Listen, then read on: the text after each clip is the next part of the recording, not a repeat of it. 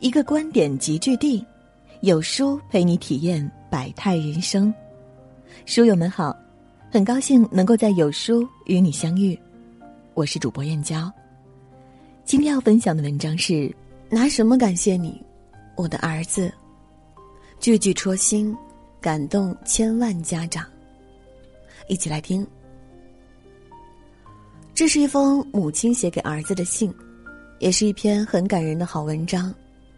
文中有个好妈妈，好妈妈有一个好儿子。不要再说好孩子都是天生的，绝不是。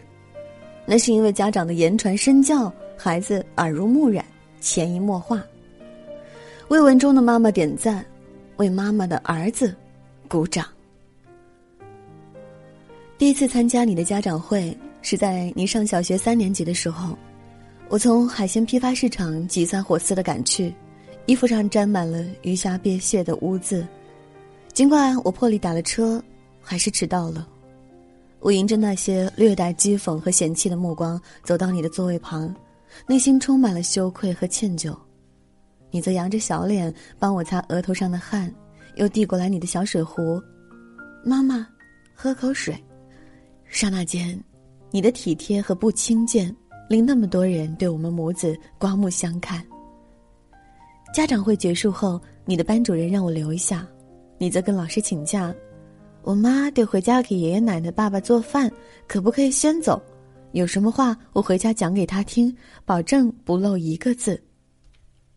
班主任叹了一口气说：“韩流妈妈，班里四十多个孩子，韩流最让我心疼。”那么懂事乖巧，他告诉我，新学期开始时，小朋友一起搬书，很多孩子都在老师的眼皮底下干活，而他一个人在后门搬着几乎顶着下巴的书进进出出，满头是汗。汗流妈妈，这样的孩子将来能没有出息吗？家里有这样的孩子，你有功啊！我握住班主任的手，韩流爸爸出车祸瘫痪，爷爷奶奶常年卧床。我根本顾不上寒流，孩子从刚会走路起就给爷爷奶奶、爸爸接屎端尿，我连心疼他的时间都没有啊。回家的路上，我的眼泪就没有断过。回放你从小到大的点点滴滴，我对生活有过的那些抱怨都不见了。老天给了我那么多不幸，可以给了我令人心疼、欣慰的你。你放学回家时，我在楼下等你。看到我，你的小嘴张成了 O 型。妈，你去相亲啊？我假装打你说，不管以后干的活多脏多累，我也不能给你丢分。看看你妈还行吧？你马上跳起来，绝对是美女。我长大了就找一个像妈妈这样能干漂亮的老婆。那一刻，我真想拥抱你。虽然你只有一米三，很瘦，但在妈妈心里。你已经长成一棵小树，令我想到去依靠，而不是拥抱。你上初中那三年，我们分别送走了爷爷奶奶。送走奶奶那天，我回到家里嚎啕大哭。你走过来，抱住我说：“妈，奶奶虽然没有别人家的奶奶长寿，但你让她活得很体面，我乃不亏。”临睡前，你给我和你爸打来洗脚水。以前光给爷爷奶奶洗，现在你们也有这样的待遇了。你爸的眼泪直往下掉。你笑着对他说：“我给我亲爸亲妈洗脚有什么可感动的？我妈给我爷我奶洗了二十多年脚，我得向我妈学习。”那一刻，我真想对你说：“不要向妈妈学习，因为没有哪个妈妈愿意看到自己的儿子太累。”就在我们生活的压力有所减轻时，爸爸的情绪却越来越糟。在他三十九岁生日那天，你用不吃中饭节省下来的钱给他买回了一个大大的蛋糕。然而，推开家门，等待你的是爸爸割腕自杀后的惨烈场面。上初三的你，先用毛巾扎住了他还在流血的手臂，然后拨通了幺二零，直到他脱离了生命危险，你才打电话给我。在病房的门口。你对我约法三章：不许责备，因为坐在轮椅上的人是爸爸，不是咱俩；不许同情，这样会助长他的悲观情绪；不许害怕，我一定能把这件事处理好，让我爸永远不动这个念头。进了病房，我泪如雨下，心疼与抱怨的话都没有说，只是紧紧的握着他的手。爸，你在，我就有爸爸可叫。我妈累了一天回家，就有个嘘寒问暖的伴儿。爸，我一定会让你快乐起来。你的话，让我忘记了哭。我不敢相信。你已经长大到令我目瞪口呆的地步。从那天开始，你放学后的第一件事便是先把爸爸推进小区里。瘫痪前，他是个铁路工人，并有一门剪发的手艺。为了让爸爸觉得他还有用，你挨家敲邻居的门，希望他们能来免费剪发。你还承诺，如果剪坏了，你花钱帮他们去理发店修理。冲着你，老老少少的邻居都来了。那天下班，我远远的看着你们父子俩，一个给人理发，一个忙着给邻居端茶送水。你爸爸的嘴角竟有我多年不曾看到的笑意，是你找到了让他快乐起来的钥匙。杨奶奶看到我，眼泪像断了线的珠子一样。这孩子懂事的让人心尖疼啊。渐渐的，小区里的人都知道了你，好多家长有意让自己的孩子跟你交往。我曾亲耳听到你教训过一个比你还大的高二男孩，下次不准跟你爸妈那样没教养的说话，再这么说话就别承认住在咱院里，咱丢不起这人。你是如何让他服你的？我无意中得知了根由。你曾被院里的大孩子欺负，一个孩子王一度每天都捡你的钱，你舍不得钱就让他打。直到有一天，那个孩子被另外一个比他大的孩子欺负，你动了拳头。事后，那个大孩子问：“干嘛帮我？”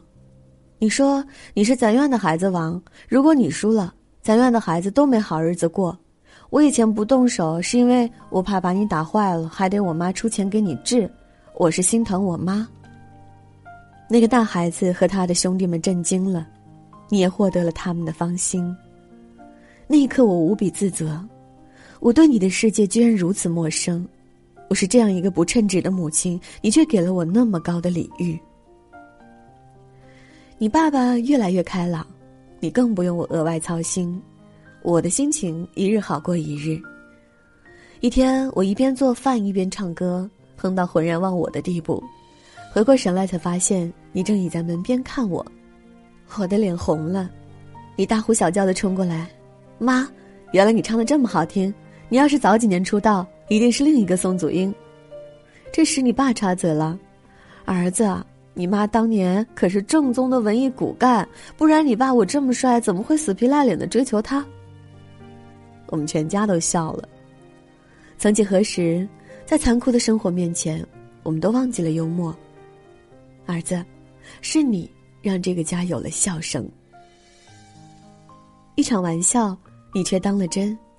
你请来一个同学的妈妈做我的声乐辅导兼表演老师，她是音乐学院的音乐教授。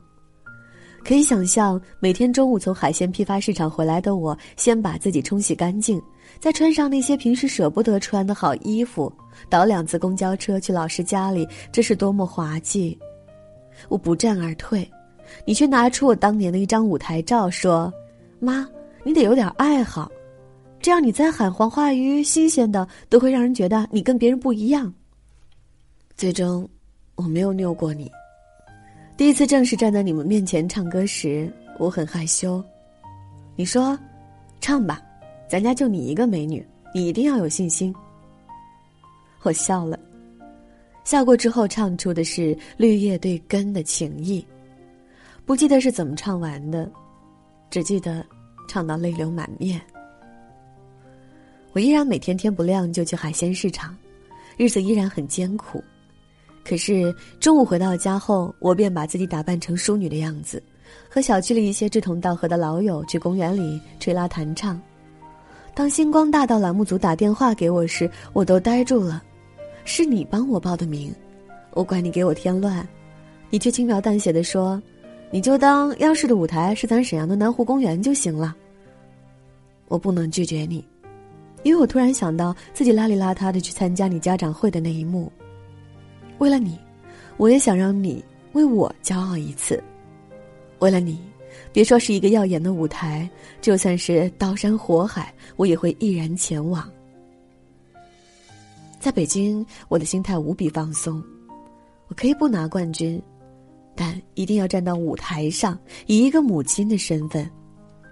我没想到主持人会在我上台后的访谈里设置了和你通话的环节。电话接通时，我不知道跟你说什么好，情急之下，我居然脱口而出：“儿子，下辈子别做妈妈的儿子。没有哪个母亲愿意看到自己的儿子这么为家百般操劳。”我泪如泉涌。妈妈，下辈子我还做你的儿子，你是一个伟大的妈妈，你是我的骄傲。